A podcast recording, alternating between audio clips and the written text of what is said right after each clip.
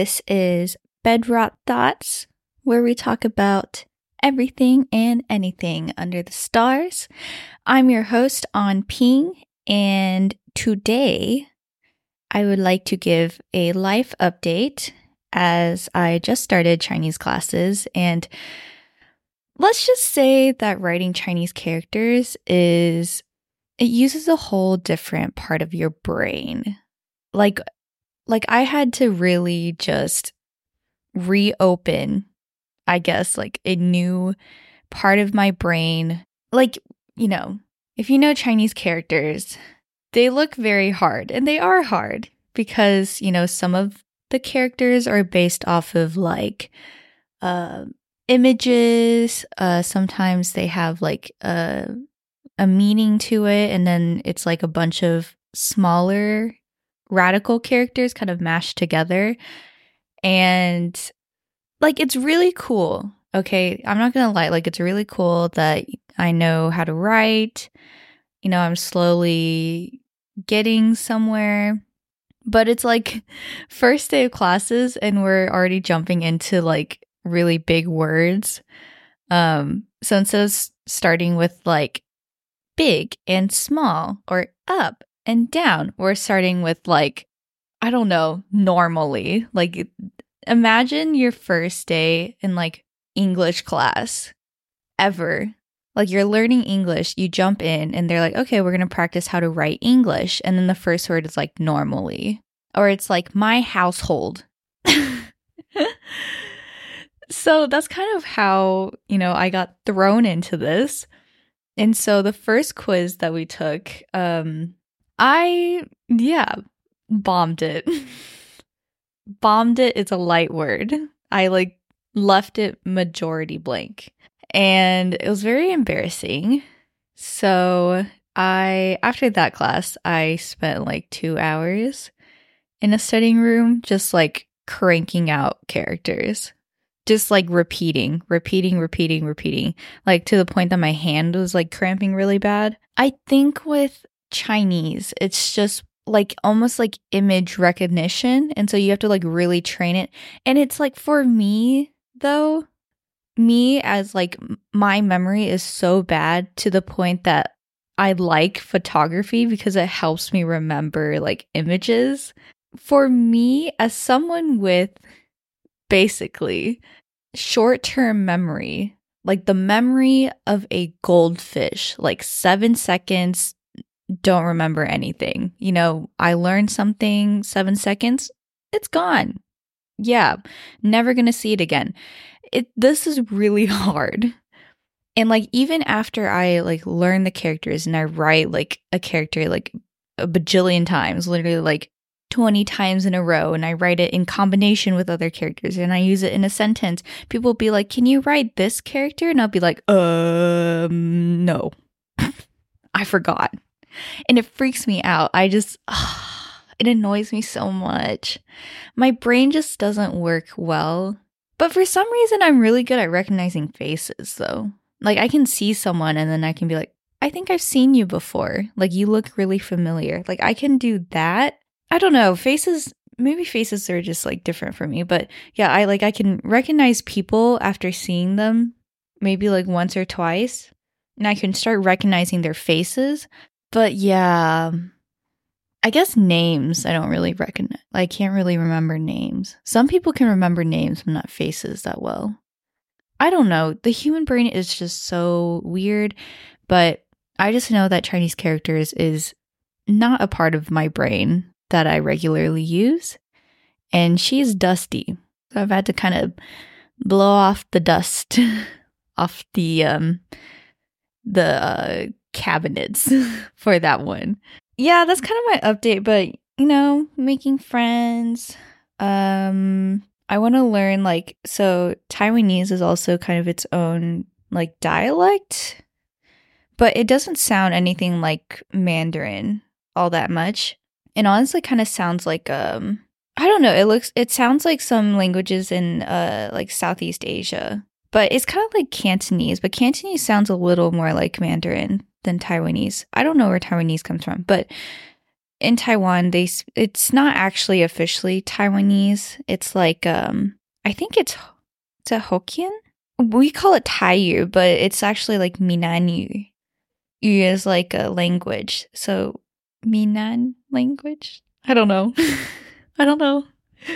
But yeah, I I want to learn like Taiwanese, even though that's not like an official language. But yeah, I think it'd be kind of fun. Like, okay, here's the difference between Chinese and like Taiwanese. So, like, if you, so you don't say hi, right? You don't say ni hao ma, like, how are you doing in Chinese? You say, like, ni chi fan le ma? Like, did you eat? Have you had lunch?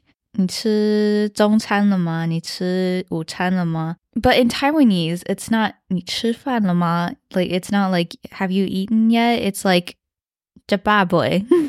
like tell me it doesn't it sounds nothing alike. 吃饱未? versus 你吃饭了吗? It sounds like I don't know if y'all watch like K dramas, but like some of the uh dialects in um uh, uh, uh Korean, like you can hear the difference like um oh oh like in in Seoul you'll hear people ask like have you eaten yet? Like 밥 먹었어요? 밥 먹었어요? And then in like I don't know what region, but you'd hear like pabuna. Pabuna. Have you eaten yet? Pabuna. Bro, what is this?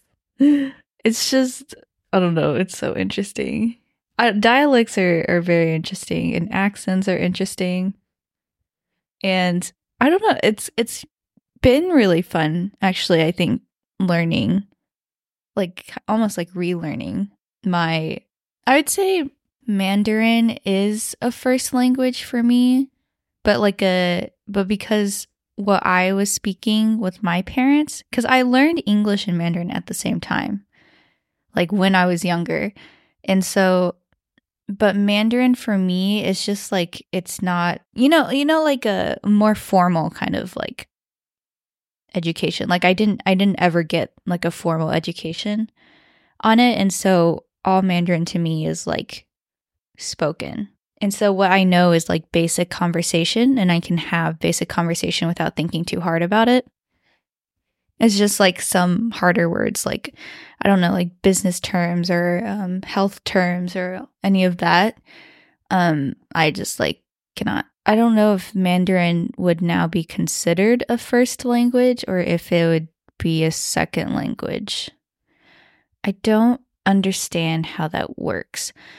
But moving on to today's um, podcast topic I just finished a book. As you know, um, been on a reading spree, finished a book, also started another book. I'm now reading Feminism from Margin to Center um, by Bell Hooks because I am obsessed with Bell Hooks. But before I started Bell Hooks, I was reading Minor Feelings by Cathy Hong Park. And it's also a song. If you know Rina Sawayama, who is a British Japanese singer. Um, there's also a song in her album Hold the Girl, also called Minor Feelings. And I think it's the first kind of opening song.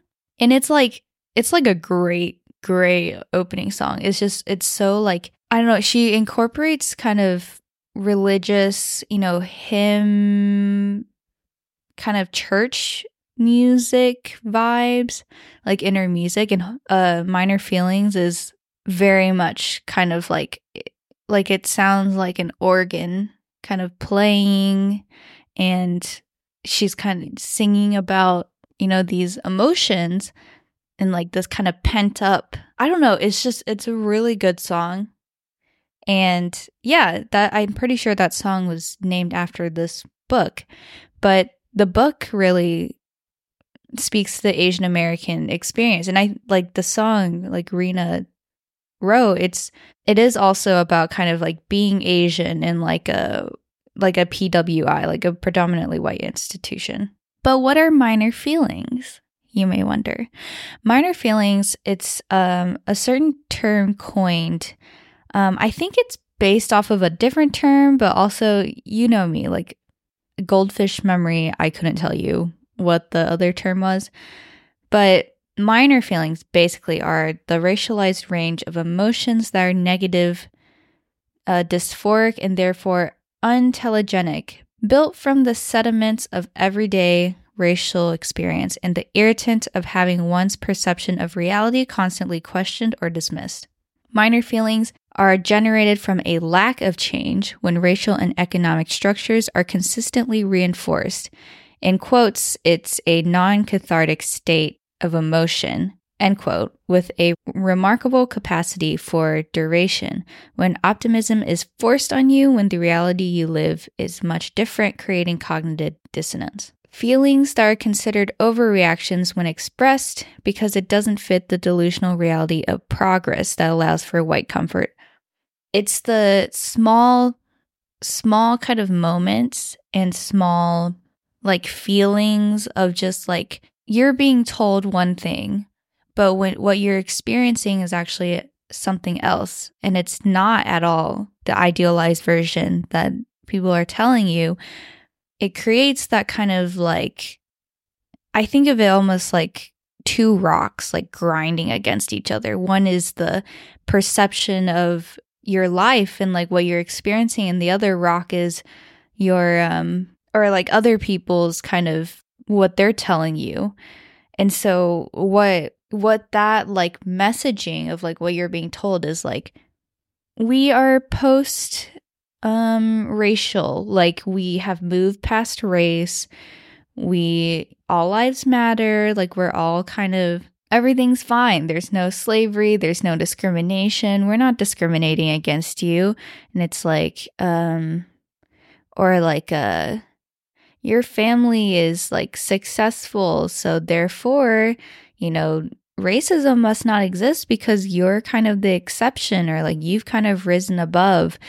And I think it just speaks really true to a lot of like Asian Americans and also just like immigrants as well of like you're being told that it's amazing here. Like everything is great. Everything's perfect. Everything's fine. And then what you experience is like subtle hints that it's not. It's almost like you know the horror movies like the thrillers where it's not actually like um scary scary like there's no jump scares or anything but it's like the character is like walking through this like utopian town right? Everything is like white picket fence um there's just like the trees are are ch- like trimmed properly a little too perfect and the like no dogs are barking. It's quiet. The streets are completely like pristine. Everything is brand new and shiny. And you're like you're the character is like walking through this kind of utopian town and it just feels eerie. Like things are a little just seem really wrong i feel like that is kind of the feeling that you know asian people carry in like American society or just in other countries where, you know, it's just a lot of white people. Like if you can imagine like like looking different and then as you're walking through this like utopian kind of town that's just so perfect and it's all just white people staring back at you. It's very like eerie. I don't think that the eeriness comes from like the color of skin. It's just the system and like what it represents. It's it's like I don't know, it's hard to describe. It's really hard to describe and it's just like this eerie feeling and it you just feel uncomfortable, you feel like you're out of place and that's just kind of I feel like the experience at least for me growing up um you know, looking different from everyone. And I don't think it would have been a problem of me looking different. I just think it was a problem that was constantly pointed out. But I do want to talk more about these instances and some of the ones that really stick out in my memory and has just like I can't forget I can't forget experiences like this. And at the same time, minor feelings are so annoying and so like it just eats at you because you know if you act on it, it just it doesn't, you know, fit the narrative. If you're if you suddenly like all these things are happening to you, these annoyances, these, you know, instances that kind of show that the facade that you're being shown isn't actually what it is, you kind of go crazy a little. Like you go a little mentally off the rails. And you know that if you do fly off the rails, it's just not going to be perceived well. Like it doesn't fit. It doesn't fit the facade. If you act in a different way than what people expect you to act, you know that people see it as an overreaction. They'll think, why are you overreacting? These are all like small things. But once this all kind of compiles, it just turns into this like, it's so hard to describe. This feeling is so hard to describe unless you've really lived through it. And I just want to talk about these instances and maybe you'll kind of, you know, see where I'm getting at. And I, this is also just a way for me to like vent and put all this out in the world so that people know that this is, you know, this happens. And I'm just one person. If you can imagine, like many other Asian Americans, especially, how their experiences are probably either pretty similar to mine or they they've experienced more. It just almost feels like at one point the price to pay as an Asian American is to be christened like by one of these events and for these minor feelings to just kind of linger. So we're going to first start with kindergarten. And this isn't something that really bothered me until later on, but at this point it's like what what can I do? It's already kind of stuck. So in kindergarten, my teacher didn't know how to pronounce my name. I went to a a Christian school. Um but I don't know, like looking back I'm like why didn't you ask my parents? Um cuz she asked me. She was like, "How do I pronounce your name?" And I was like, I like my parents call me Unping because that's my Chinese name. But she's like reading the romanization of it and she's like, On Ping? I'm gonna call you she's like, Do you say An Ping or On Ping? And I was like, That's that's not right, but and so I was just like, I I don't I don't know. Because I you know, my name is Chinese. Instead of asking my parents, she goes, I'm going to call you on ping. Is that okay? And I was like, yeah, sure. I was a kid. Okay. Mind you, it's like kindergarten. I think you're like four, mm, five, five or six years old by that point. I didn't fucking know. I didn't know what, like, what my English name was. I just didn't have one. And later on, I learned that, you know, I just, I don't know. I've always been kind of ashamed of my name until of like recently, like literally until recently. And I have always just like cuz a lot of um Asian people have like their name in their native language and then they have like an English name. And I was like, "Mom, why didn't you give me an English name?" My mom was like, "Well, I was inspired by um this immigrant.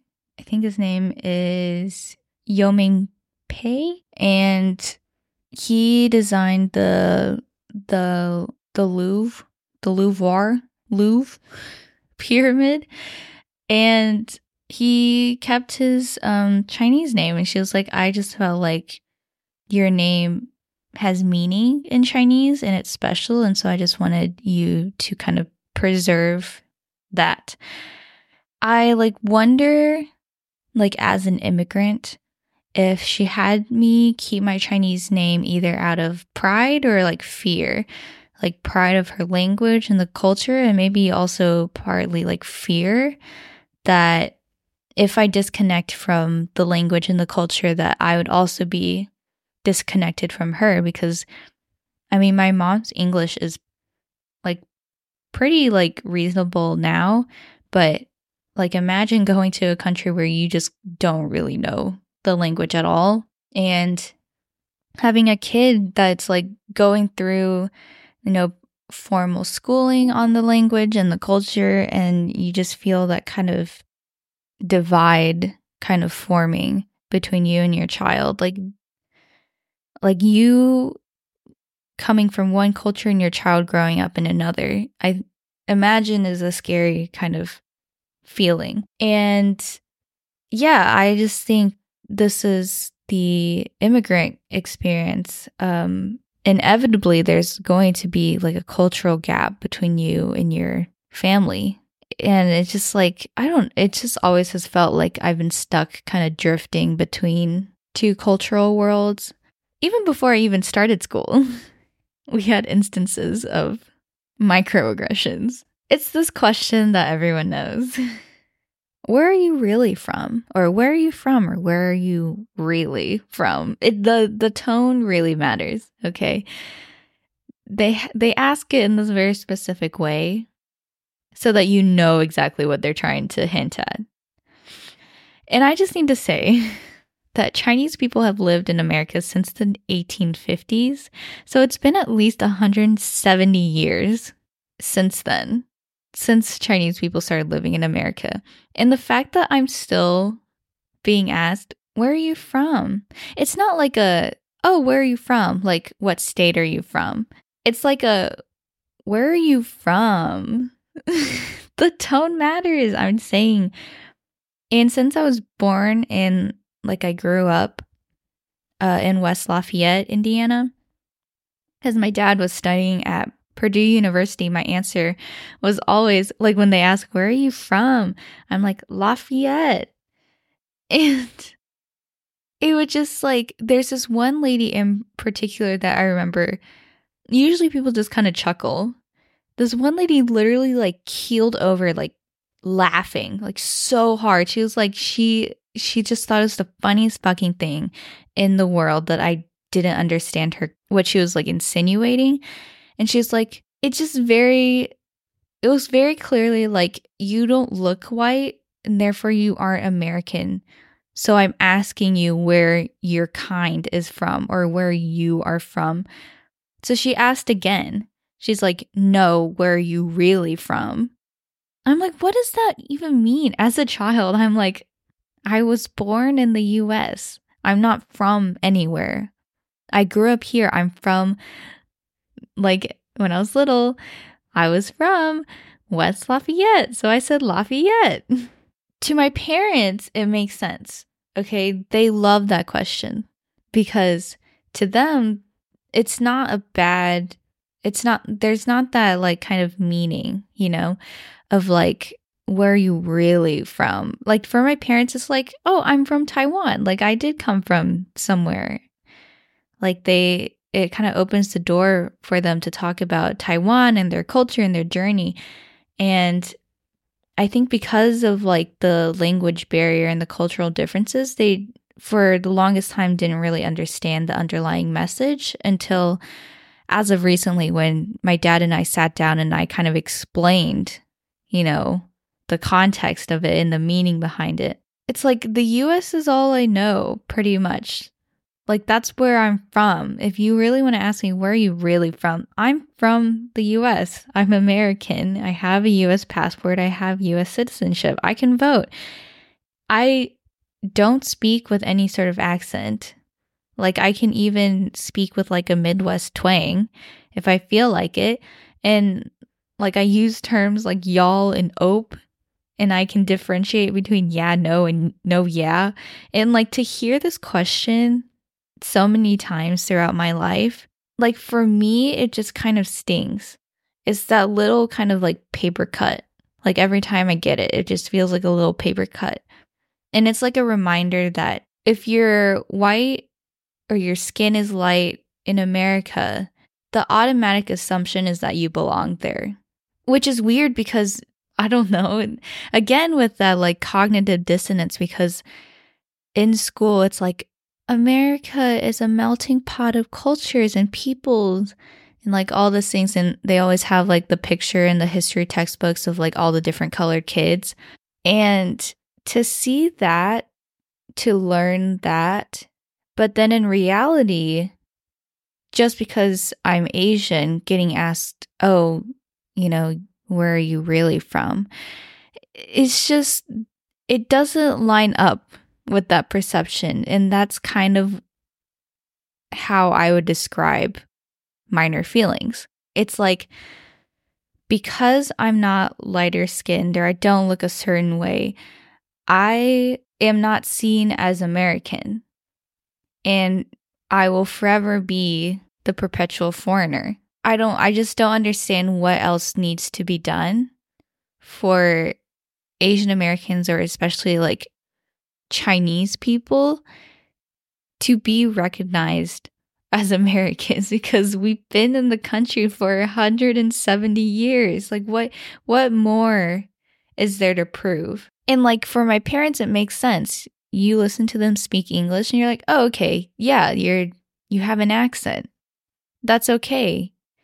But also, I just like the question of like, where are you really from? It's just don't ask it. I don't know. Like, why do you feel the need to know people's kind of historical background right off the bat like that? Like, they don't even know you. It, it's just very clearly, it's like the first thing you look at and it's these people who will say, Oh, I don't see race. But at the same time, they look at you and they're like, Okay, I don't know. You're not from here. You're not American. The things just don't line up. you know, the situation is mismatched. And here's the other traumatizing moment. Many moments, actually, but I've kind of compiled it into one theme. I always hated lunchtime at school. My mom would always pack my lunches. I would eat my lunch with my lunchbox always sitting in front of my face to hide what I was eating. I just like couldn't stand to like put my lunchbox to the side and just like eat in front of people. Especially if my mom packed dumplings or jiaozi. I would open my Tupperware up slightly and I would always take out like a, a piece, shove it in my mouth, and then I'd close the lid again. Because I would remember when I was younger, I brought jiaozi and I open the lid and some kid stands up and starts yelling. He's like, It smells like farts and it smells really bad. And so that just kind of stuck in my head and I was like, fuck. Like, I cannot eat in front of these people. I also really love uh, pork sung or song, And I have, I'm like always have a big container of it at home. And it's my favorite thing growing up and still today. One of my elementary school friends looked at my lunch with rice and song and was like, What is that? Is that hair? Oh my God, are you eating hair? after it happened like multiple times, I just got into a habit of like whenever I have rousong, like even in college, when I like brought like a big thing of rousong like back to my apartment, I immediately started explaining. I'm like, this isn't hair, okay? this is dried pork. It's just kind of I don't know, it just doesn't really it wasn't a fun experience. And I eventually just stopped bringing my lunch to school and I started buying school lunches. But obviously, that gets kind of expensive because I think school lunches are like, what, $2 a tray? And it's not even like good food. It's so nasty. Like the blandest food for $2. But like if you imagine like $2 every week, that's kind of expensive, especially at the time. So I started packing my own lunch and I even told my mom that she should stop cooking Chinese food for me. And I still like it affects me how I had to tell my mom that and I I still like actually like I've cried about this like many times about how bad I probably made my mom feel I don't know, that feeling that her kid was uncomfortable eating her cooking at school. And I don't know, that like refusal of like, like I cooked you a meal and now you don't want to take it to school. Like I just, I'm sure that was like slightly traumatizing for her. And I many times went to like apologize for that. In high school, I started packing uh, my own lunches, uh, especially like ham sandwiches, salads, PB and J, carrots and hummus. Like you know the drill. But now, like people like fiend. Okay, jiaozi jiaozi is like the boiled kind of version, it's basically pot stickers. Like it is pot stickers, just not like fried. People fiend for pot stickers now. Like they go to Trader Joe's and H Mart nowadays to get like the big frozen bags of pot stickers. And I'm not one to gatekeep good things, okay? If I think like a food is good, I'm telling you.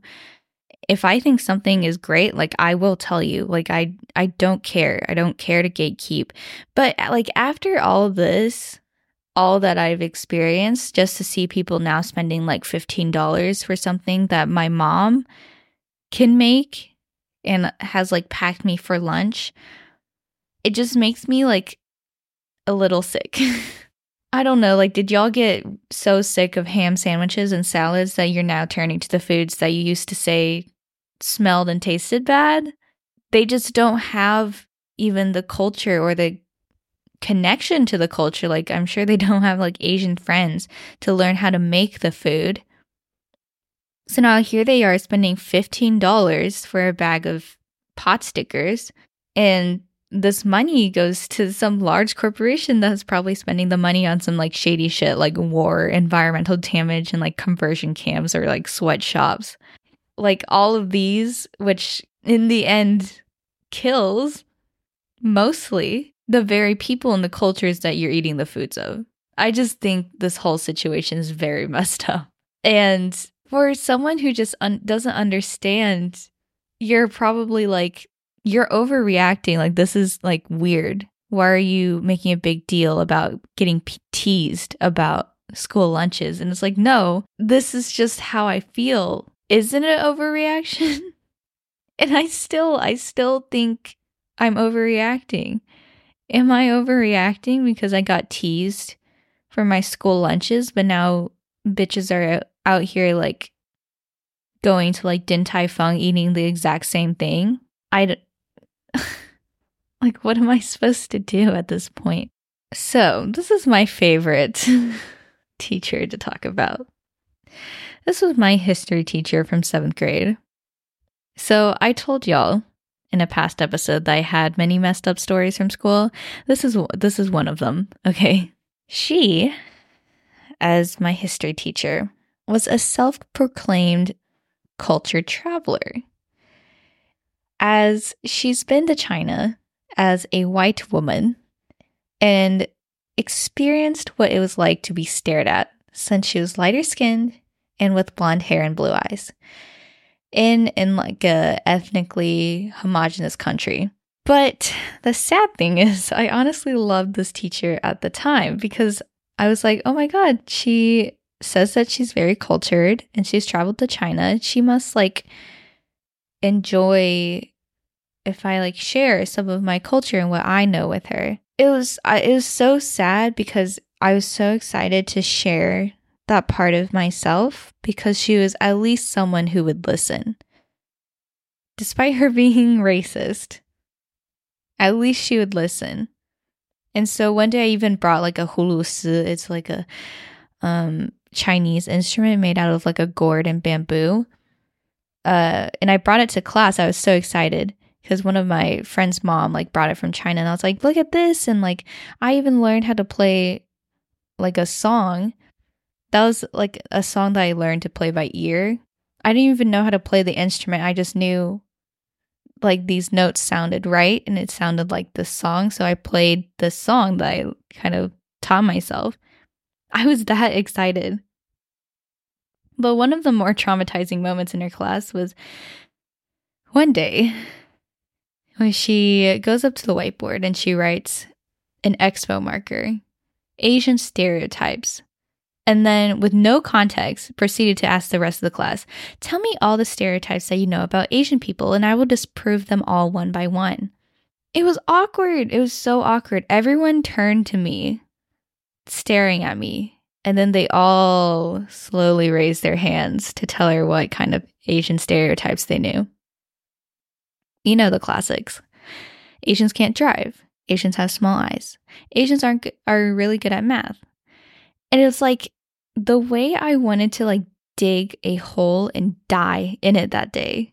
In her like let me disprove the stereotype method was her to tell her personal experience of having an Asian student in her class who had failing grades. what? There's also another story that she told us about this Chinese lady that she met on the plane who offered her some like mystery meat. And after eating it, she was like, Oh, this is pretty good. Like, what is it? Of course, the reenactment is never finished without our teacher faking an Asian accents to imitate the lady on the plane who was trying to tell her in broken English. She's like, Oh, what meat is this? And the lady was like, Oh, it's what it's what birds use to fly.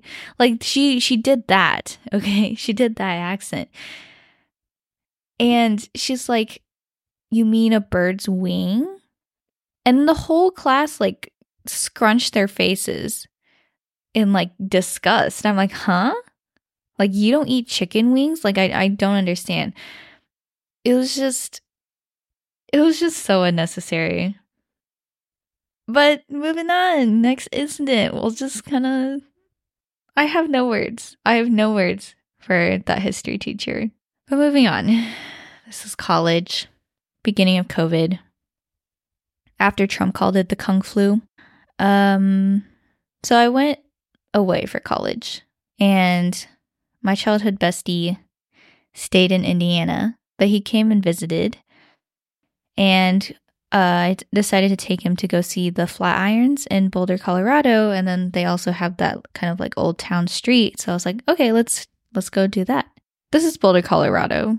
Uh, by the way, this is where the Richies live. This is where rent is over a thousand dollars US dollars uh, for a tiny room in a shared house. And there's like a red, blue, or black Tesla every like 10 cars that you drive past. Me and we were walking along Old Town, uh, the street, and we are looking at the cute shops. There's like, you know, it's very hippy dippy, like thrift stores, international imports, psychics, um, yeah, suburbia with granola people. You know, you know the drill. Portland, Oregon. Yeah, that's the vibe. We're crossing the street and cars are stopped on both sides of us. One of the cars, there's a dude who rolls down his window, sticks his whole freaking half of his body out of the car, and starts coughing obnoxiously like this. it was like a cough, like scream yell. And we all knew it was directed at me. Okay. But in my head, still, there's like that tinge of doubt. It was like, is that directed towards me? Is this because of COVID? Like, what the heck? And as we're kind of walking past the cars, that cough, like, you can tell he's like turning his body so that he's aiming it right at me and just keeps going. And this one girl, like, starts screaming, Oh my fucking God, stop! Like, stop! Like, stop! Like, it was just so much was happening. And my friend and I just like didn't talk about it like for a really long time. Like, after it happened, we just like didn't talk about it. And it wasn't until like, I think many, many, many months later that we finally was like, remember that time when it just like, I'm talking about these moments, these microaggressions, these minor feelings. Because as I'm here in a predominantly Asian country, it just feels like I can finally like relax. It's called minor feelings because these things are so small that for everyone else and for people who don't understand the messaging, they seem harmless. But if you do understand it, you understand that you're constantly being hinted that you don't belong. And it just gets old. And all of these events are burned in my memory and it builds up. Like, if I could forget that these happened, like, I wish I could. But they constantly serve as a reminder of how much longer we have to go. I think it's ridiculous that non white people are like, we aren't treated as if we haven't been part of the country's history since its founding or even shortly after. Like, we're treated as if our ancestors haven't sacrificed life and limb for the very infrastructures and luxuries that white Americans get to enjoy. And what was the return, right? The return was constantly being labeled as a foreigner. I will never belong. And it really makes me question if I were to have kids. Not saying I do, because that's a whole nother thing to talk about. If I were to have kids and they look like me, would they also experience this? Like now at that point, your mother is your mother is American. You are ethnically Asian. And all you know is the US and you're being told that you don't belong that you're not American enough. I just feel like the history of the contributions of non white people to American culture, it's just never really discussed. And I was never taught really what the contributions of Chinese Americans were. Like, y'all know, like the railroad system, right? That literally transformed the US to like the industrial kind of power that it was. These histories aren't even taught. Like, I didn't even know this sort of history. I don't even think I can fully comprehend the white American hatred for Chinese people, but I just know, just living there, I just know and I can feel how deep it runs in the country. And it just makes my blood run cold. And as I'm here in Taiwan with people who respect my humanity, and like it just feels like I'm letting out a lungful of air that I've been holding in. It's like a pressure getting released from my chest. It's like if I like a balloon that I'd swallowed in my chest and it just kind of felt like that kind of tight feeling. And now it's like someone took a needle and just popped it. And I just feel so at ease. And People might wonder why do Americans constantly talk about race? It's because you can't escape it. It's an imaginary system that was created for one group of people to benefit. It's completely imaginary. But we have to constantly talk about it because it's constantly being perpetuated. We're constantly being reminded that race is a system that is constantly being reinforced. And as it's being reinforced, as I'm constantly being told that I'm not American enough, that's where these minor feelings come from. White Americans, it seems like they have a tough time understanding or empathizing with why marginalized identities are very uncomfy with them. But thinking through all of these minor feelings, and as you know, I've kind of described these instances, like these very clear instances that stand out to me of minor feelings. It's it's hard to forget that the face that I associate with each and every one of these instances was a white face. And I'm not saying I hate white people, and I shouldn't even need to specify that. Like, you understand racism and whiteness was created as like a system. And of course, to keep a small percentage of people in control of the narrative, it just is reinforced consistently. And when I see the face of whiteness, it is a face of ignorance and disgust of people that exist outside of that construct.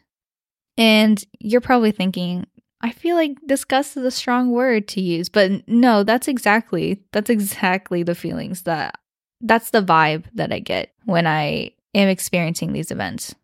I feel like there is a sort of disgust towards me Even though the disgust is directed at my food, I know it's at me. Okay, I'm not I'm not like ignorant in that way. Like I know. I know the context.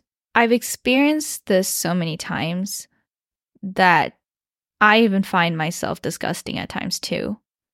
It's like imagine this scenario where you're just walking around and people are around you acting like you kind of smell bad, like they're kind of cowering away from you or they're like holding their their nose or they like turn away from you. If that's kind of what's happening and you're walking around their behaviors are slightly off and they make like backhanded comments to you like, "Oh, did you shower yesterday?" Or it's like, "What shampoo do you use? It smells interesting." You know these comments. if people are always acting in that way around you, naturally, you start sniffing at yourself too. You're like, what the heck are these reactions for? Like, do I actually smell bad? But as you get older, these reactions start to fade as you find yourself with people who love you as, as you. They don't care about your stench, or you, even if you have one, right? You don't even know if you have one. It, you smell fine to you, but other people seem to not act that way. But yet, the messaging that you still receive is that we have reached progress. Like, people who smell bad are now more accepted into society. We have an integrated society. We all accept people as they are.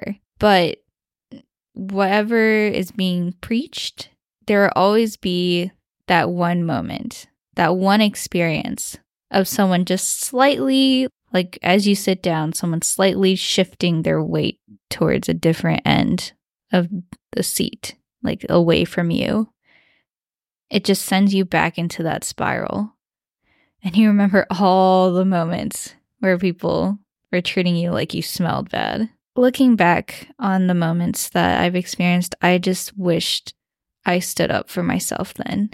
I have so many regrets, and I'm not a person to have regrets. I like, I want to very much move past things, but I do have many regrets about not fighting for myself. But I think we need to be completely honest. As much as we want that like fiery movie esque, I don't know, retaliation or like talking back, as satisfying as that may be, we need to be real about what the consequences would have been. If that kid who was yelling about my food, if I stood up and yelled the same, like if I talked back, I didn't even talk about, let me just mention, like, kids sitting behind me in class would literally like whisper under their breath, Ching Chong Wing Wang, Konnichiwa, all those things. If I had stood up, whipped around, turned, looked them straight in the eye, and said, like, fuck you, as much as I want to say that, we got to be honest about what the consequence would have been. Because no one likes it when the model minority gets out of line we all know that if I had spoken up, what would have happened. Okay. I, at that point, was so fucking tired of it that I just wanted to disappear.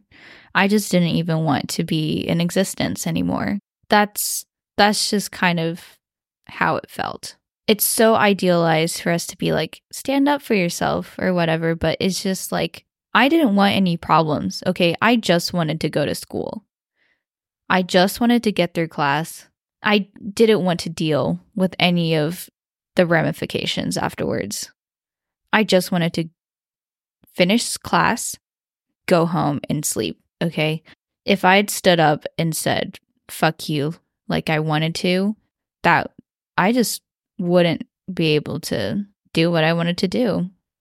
It would have to be just another bump in the road. I know this is a darker episode, but I like I couldn't tell you. I don't exactly have a conclusion to this. I just wanted people to be aware of this experience of the term minor feelings and what it feels like. If you have experienced stuff like this and you want to get it off your chest, I have a very inactive Instagram. It's bedrot.thoughts. You're welcome to share with me and we can discuss and I can listen. If you have perpetuated moments like these, like you told someone ching chong wing wong, or you pulled your eyes until there were slits, or you gave someone the Chinese middle finger, or you said the joke of how do Chinese people name their babies? You said konnichiwa to someone who looked East Asian, or you ask someone where they're really from, or you said, oh, all Asians can't drive. If this is sitting heavily on your consciousness and you would like to confess, you can do that on the Instagram as well. We can talk about it, but think about how we can change this because I have no idea. Like, all I can say is just don't do it. Tell younger kids not to do it either. If you're raising kids, just teach them to be more culturally aware. The fact that I experienced this so young in my life is very sad to me. So yeah, this is the episode. Hope you stay safe, and I'll catch you next time. Bye.